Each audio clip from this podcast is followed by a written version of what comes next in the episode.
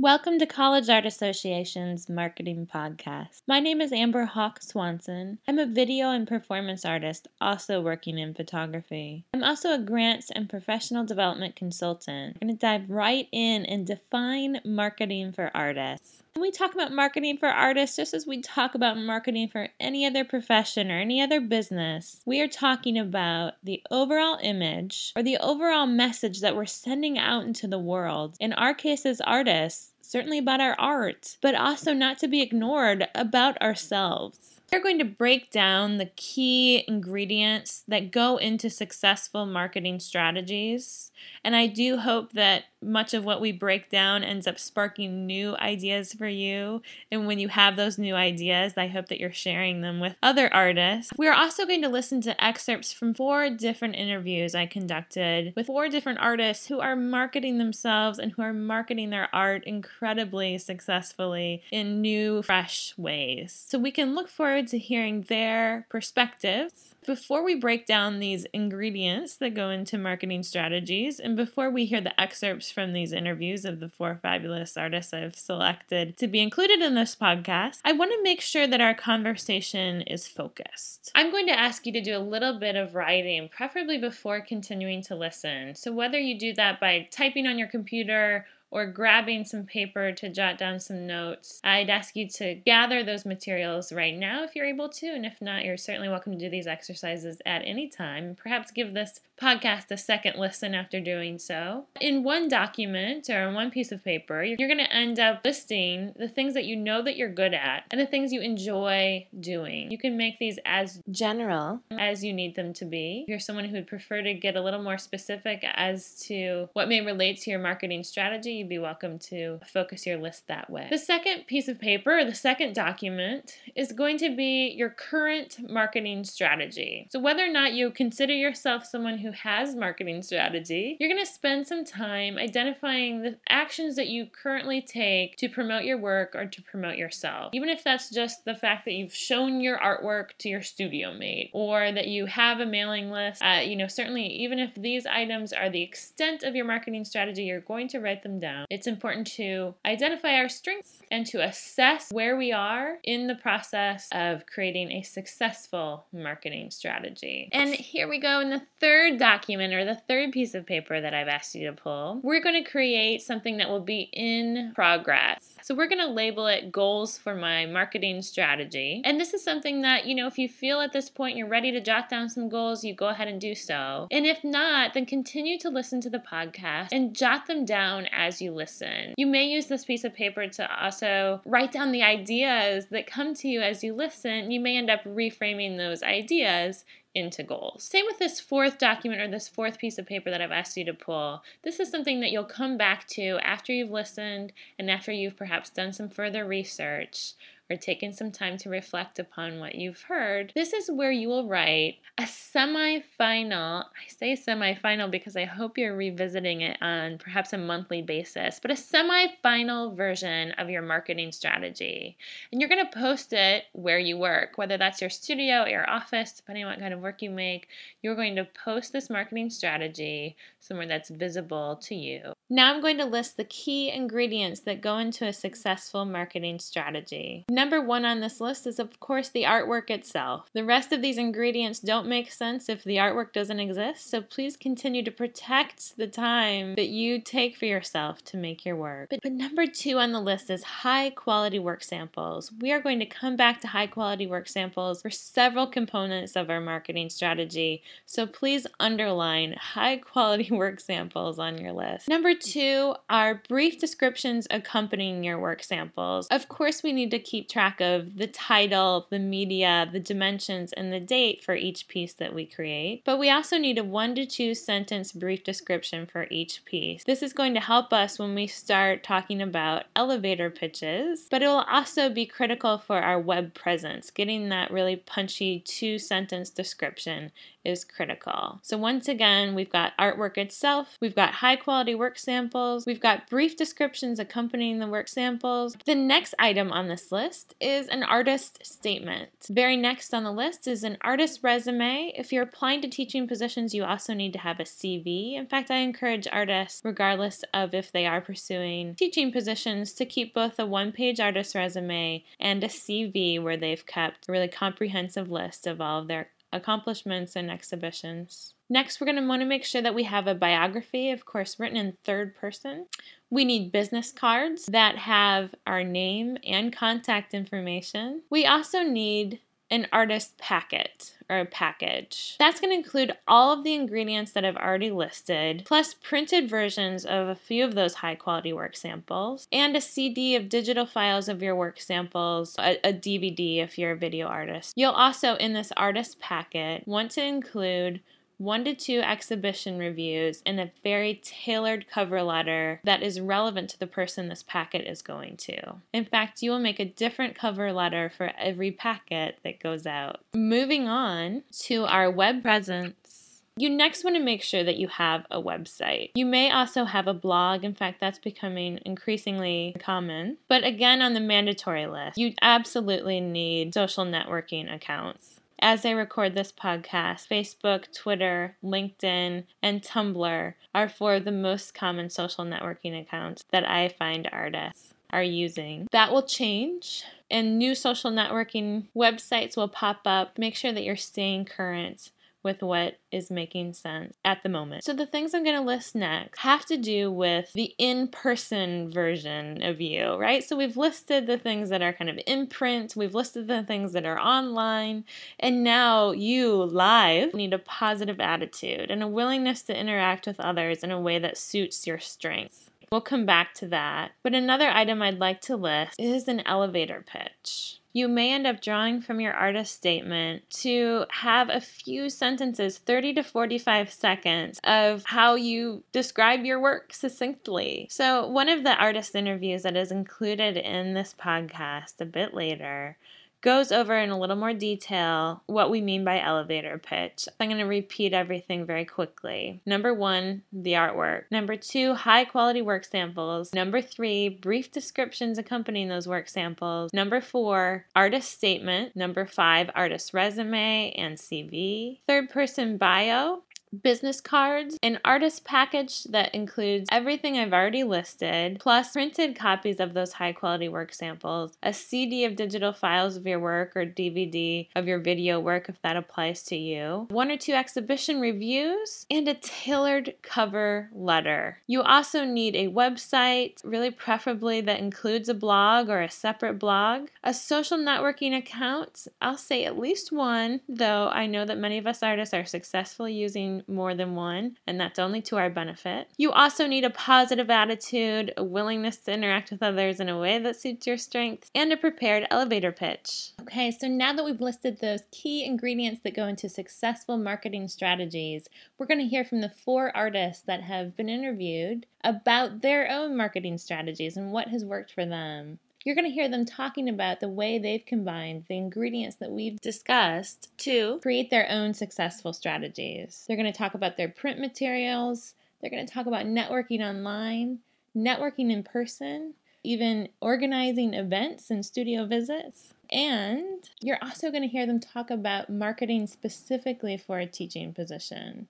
First, we're going to hear from Sean Fader, who makes lived performance work primarily in photography. Sean is an expert at both in-person networking and networking online. So go ahead and grab that goal sheet, jot down ideas as you have them, and keep in mind what you've listed as your strengths. If you hear Sean describing anything that feels like it'd be quite natural to you, consider adding it to your marketing strategy. Sean starts us off by describing that the economic downturn of two thousand eight and two thousand nine were major catalysts for a turning point in his career.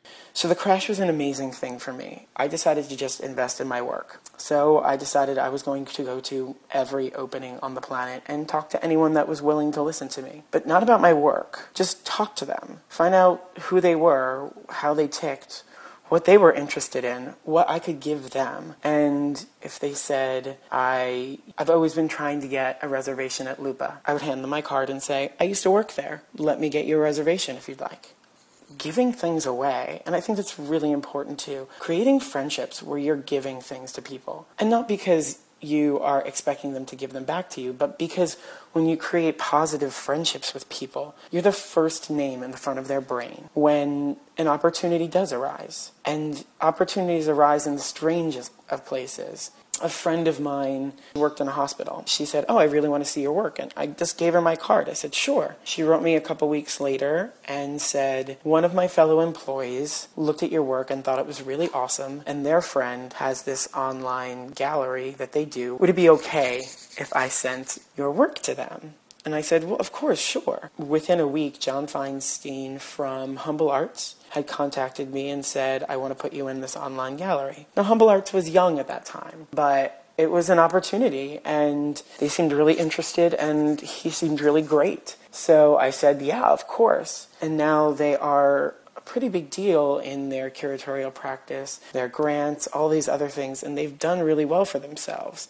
And I've continued to have a friendship with all the people over at Humble Arts. I think this all goes back to the idea of friendship, really, for me, and that's how I work. Every time I think about how I've made it, it's by treating people like my friends. I also strive to be a positive influence in people's lives. When I go to an opening, my goal is that I'm not the grumpy, arrogant guy in the corner. I engage with you. Why not? You know, what kind of work do you make? Tell me about you. I engage with them first. I'm a good listener, and I'm interested. I, people can tell if you're not. Have someone that you can go to openings with, that you can talk to, but if you ditch them for the entire opening, they're totally fine by themselves working a room. Your art wingman, sometimes I even call it. You need to be able to have the freedom, but at the same time have the support. Also, it's something about introductions. If I start talking to someone and I have a friend with me that they don't know, I say, this is my friend so-and-so, they're an amazing blank. They work at blank. They do blank. And, you know, my great friends always say, this is my friend Sean Fader. He's an amazing photographer. Or he's an amazing artist. And they say, oh, really? What do you do? And what I oftentimes say is, most people think of me as a photographer. And that gives that person an opportunity to say, oh, really? What does that mean?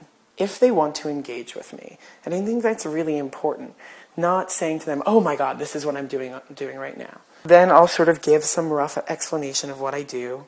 Now I'm saying lived performance. And I give them my twenty-second elevator speech about the work that I'm making right now. I make sure that I have the really short version if I see them drifting and not interested. And I've got little chunks that I can insert in there if I see them engaging in part of the conversation. And this isn't about manipulating them at all. This is about, about being a good conversationalist. You don't want to bore someone to tears. And if they're not interested, you just move on. It's not that big of a deal. So I have chunks that I can throw in to expand it out if they'd like to hear a little bit more. And I can cut it really short if they don't. If they say, well, I'd love to see it, I say, I can show you a couple right now on my iPhone.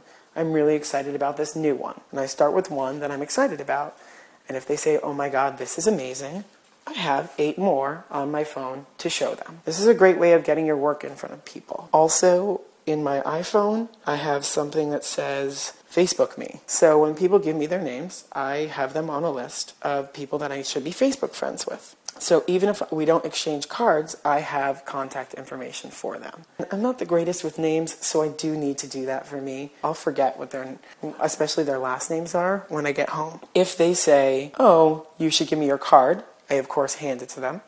If they hand me their card, I say, of course, let me give you mine. Have a good sense of humor about yourself. Be able to laugh. I guess what I keep thinking about is positivity, giving things away, being the person that when you walk into a room, if somebody knows you and they're not in the greatest of moods, you put a smile on their face, and keeping in contact with people. So Sean has provided some excellent tips on networking in person and building lasting relationships. He's someone who also maintains an excellent online presence. So I'll ask you to go ahead and Google Sean in order to find out how he's so successfully maintaining a presence on multiple social networking websites.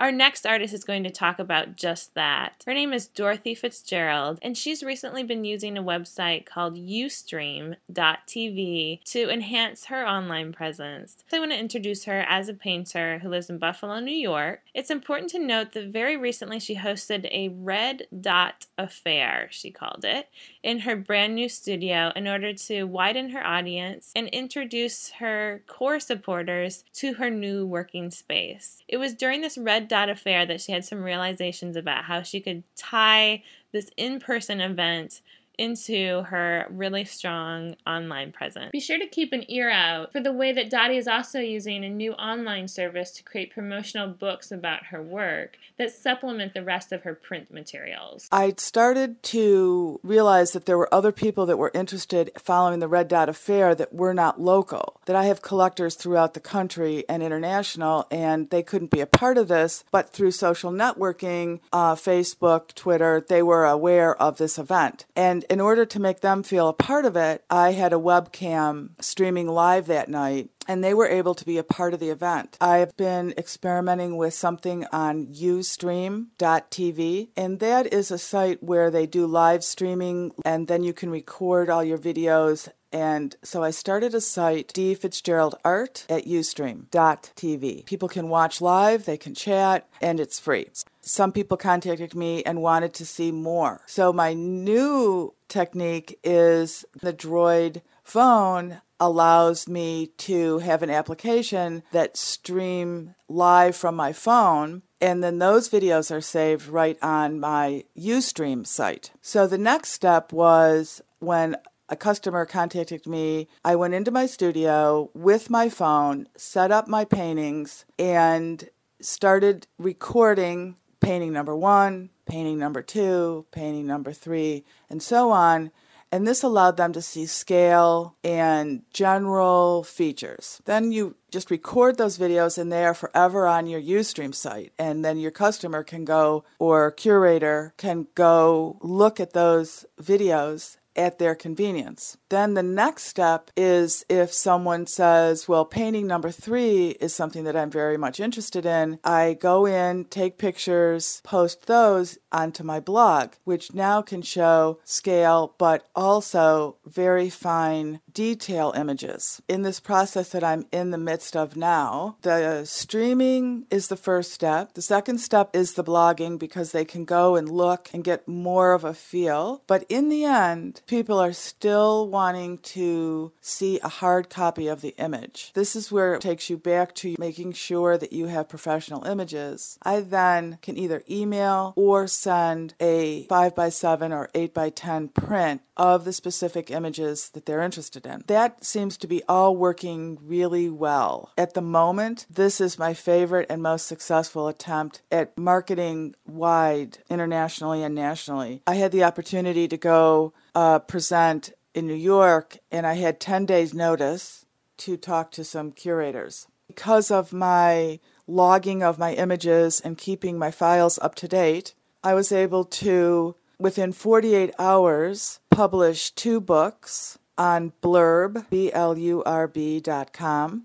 One book was about my blogging, and it was so simple. You just take your blog and they upload it and auto-flow it into a format, and you can publish a book for twenty bucks. The second book was a specific portfolio book. I have now discovered that you can upload and order one book at a time, so there are no publishing costs. Currently, I have a contact in California, and they, of course, see my website, my blogging. I have those things in place, but I can now go to Blurb, order a book, and have it shipped right to the gallery in California. California. That is such a relief to be able to fulfill a request immediately. If they ask for a portfolio, of course you can mail the traditional hard copy images to a gallery, but there's something really satisfying about sending a book and paying only as you need it. I have discussed this with local galleries. I've contacted some and asked their opinion on how does that seem, and the gallery owner that I talked to found that the book format is very successful and it's easy. In the book, I made sure that I did incorporate not only images, Uh, pieces hanging, details, scale pictures. I also included shots of my inspirations in the book, things that are important to me, and my workspace, so that this isn't just a look at my work, but a more complete picture of me and who I am. One of the most important things in marketing is that people want to know you and who you are as a person. That's intriguing. They look at the artwork, but they want to know some secret. Find a venue that you love and you are comfortable with. With. I love live streaming. I'm not sure where it's going, but I like the fact that it can show me as a person. And I believe that that enthusiasm that I have for that particular format is contagious. My suggestion would be to find a format that you love, whether it be Facebook, Twitter, print material, and really just embrace it and love it and think outside the box, call people and ask for their help. Generally, people want to help. They want to feel as if they're on the inside track and be supportive of you. Dottie gave us some great specific actions that she's taking in her marketing strategy at the moment.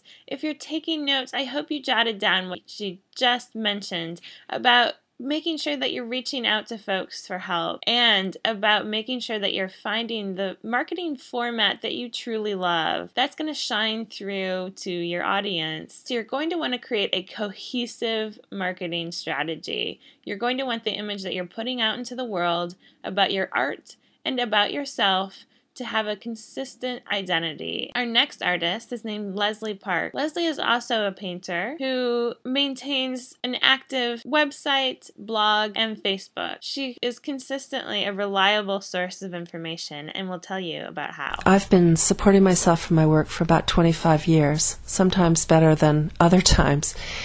But what I have found is um, what the Girl Scouts told you when you were a kid, the best thing is is to be prepared. I can't tell you how many exhibitions I've received because people know that they can come to me, and if I have the work, I'm ready to put a show up. So when people cancel a show, I often get a phone call saying, do you have the work so we can do a show right away? I try to be a very reliable source for my dealers, as well as a reliable source of information for art journalists and people like that. A dealer who I had worked with in the past but I hadn't been working with recently called me up because he was opening a new gallery in Dallas, and he knew I had a couple of connections there, and he also knew that I was able to give lectures, and so he was hoping that I would come down and they would create some special events and I would speak at these events. Being able to do public speaking and to be entertaining and having a dealer that knew that they could call on me to do that created this opportunity. I ended up being the artist who opened the gallery,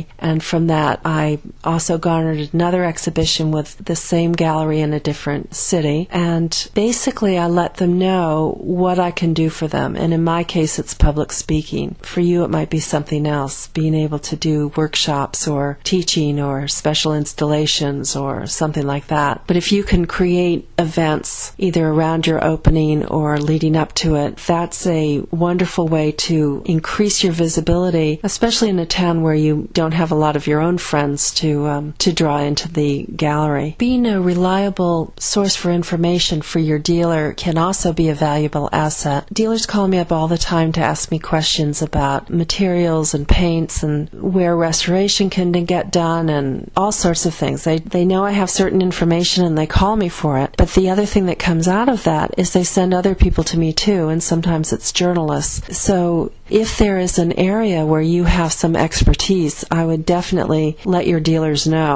Be the go-to person for, for that sort of thing. But speaking of P R, I never rely on the galleries to do my P R for me. If I'm going to a town, I will write my own press release and create my own story, and sometimes I will give it to them to use as they wish, if they're the type that is organized enough to be doing their P R, and they should be. But it it makes it possible for me to control the story a little bit, or make it around the things that I find that are important. People always appreciate it when you have ninety percent of the work done, because uh, then they can put their energy into getting it to more outlets or spend their time on other things. So far, because of my um, networking on Facebook, I have received an interview with an e-zine, an offer to teach in Ireland, uh, an opportunity to have an exhibition with a great group of artists. It works if you work it. The next thing I did was to start writing a blog. I made it not just about me, but really about my interest in art history and other artists and traveling for art. That also has developed a kind of synergy working between, I post the blog posts on Facebook, and you start getting people that are following that, and it creates a kind of visibility that you used to have to go to New York to do,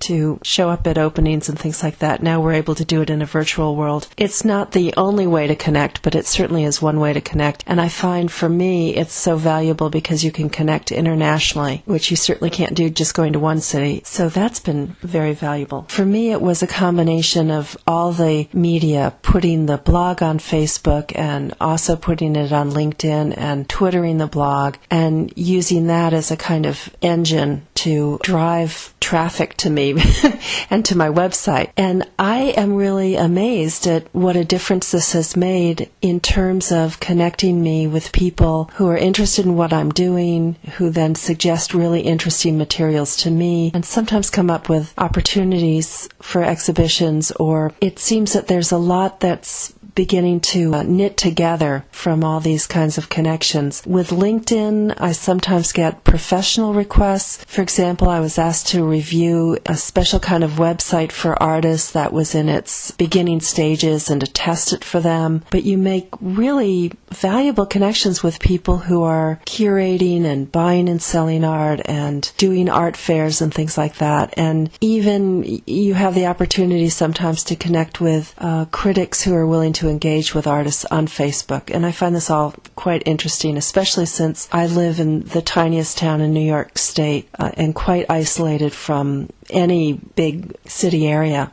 Leslie is a master not only at making herself part of the conversation, but also controlling the message of that conversation. She is always prepared and is a reliable source of information. These may be things that fit your strength list, so make sure as we continue to listen that we have an eye on those original pieces of paper or documents that we started, where we've identified our strengths, we've assessed where we are currently in our marketing strategy, and hopefully we're continuing to write down either ideas at this point or solid goals for our eventual semi-final marketing strategy that we'll keep posted in our workspace. We've got one more artist to look forward to hearing from. His name is Jules Roskam. Jules is an internationally acclaimed filmmaker, artist, educator, and really longtime activist who has a lot to say about marketing yourself specifically for a teaching position. He has recently completed a successful teaching position search and has some tips to share about creating the perfect cover letter. The way I approach applying for teaching positions is kind of how I approach applying for grants. You need to figure out how to package yourself in a way that is using the language that that institution uses to describe itself and describe what it wants. That means write, you know, rewriting your cover letter for every single job that you apply for. Obviously, you're not throwing out a cover letter and starting from scratch for each one, but also I'm an interdisciplinary artist, so I may play up one element of my practice over another depending on what the position is, what the institution is, you know, what their pedagogical approach is, all of those things. I think you you really have to spend the time kind of going through a website for an institution, not only looking at what department you're applying to, but the, the institution as a whole. What is what is the mission of the school? What is the mission of your particular department? If you can look at any of the stuff the students do, and you'll notice that certain words pop out in how the the department describes itself or how the school describes itself, and you should use those words in your cover letter. A lot of it is about acknowledging that you're you're selling yourself as a product to an organization or an institution, and you are a reflection of them. So using the language that they use is like this mirroring process that, that works. You have to make choices about what feels comfortable to you, leaving large portions of what you do or what you have done out of a cover letter or adding certain things in to play up certain strengths that are enough there that you can pull from them or mention them. It's a juggling act. It's obviously completely useless and potentially unethical, I guess, to say you do something that you don't really do in a cover letter and then get there and actually have to do it and you can't do it. You're a product that you're selling. Not to sound totally corporate about it, but you just have to speak their language. Tailor what you do to what they're looking for. Within reason, of course. You're not lying, but you're just you're just um, highlighting certain strengths in one cover letter and certain strengths in another. And you may have just one thing that you do and you do it really well and you should figure out how to talk about that. You can get stuck in this in this position where you're desperate, or I'll just speak from my experience, desperate for a job, and you're trying to make yourself into something you're not. And ultimately, applying for jobs like that is a waste of time. You're not going to get the job because you're really not well suited for it. So you should use your time wisely and spend more time working on the cover letters for the jobs that you actually fit, rather than trying to make yourself into something that you're not. It's not useful for you because then you have to go through the rejection of not getting even a phone interview, and you just waste your time doing it. Changing your cover letter and that kind of thing for applying for a teaching job is similar to what you're doing in the film world. You have to speak people's language, and so you have to know who you're speaking to. So it's very similar. It's, you know, I might have one project, and usually projects are